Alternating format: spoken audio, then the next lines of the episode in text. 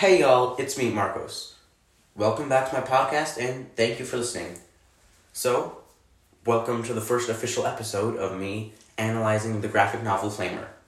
For today, rather than diving headfirst into the book, I have decided we should take a look into the author and illustrator of the book, Mike Curato.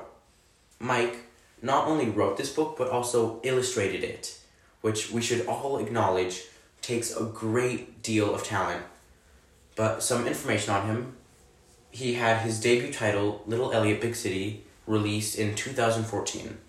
Since then, his series of Little Elliot books has increased and his books have been translated into over 10 languages.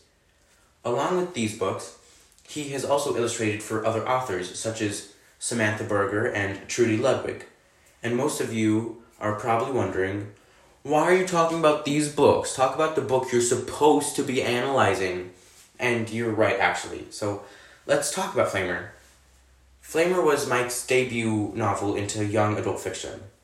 This book has won praise and awards for the subjects it covers. Curato has written of how this story is all fictional, but most of it is derived from truth.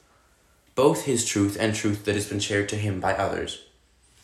This is one of the reasons that this book is so meaningful to so many people, because this book focuses on real things that people can relate to and understand.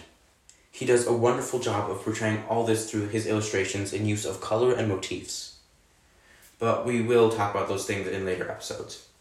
And before I go, I feel that I should mention that this book features slurs, body shaming, assault, homophobia, and suicide. If these topics make you uncomfortable, I suggest you don't read this book and you shouldn't listen to this podcast because these topics most likely will come up in discussion. But other than that, this concludes today's episode and can't wait till next time. Bye.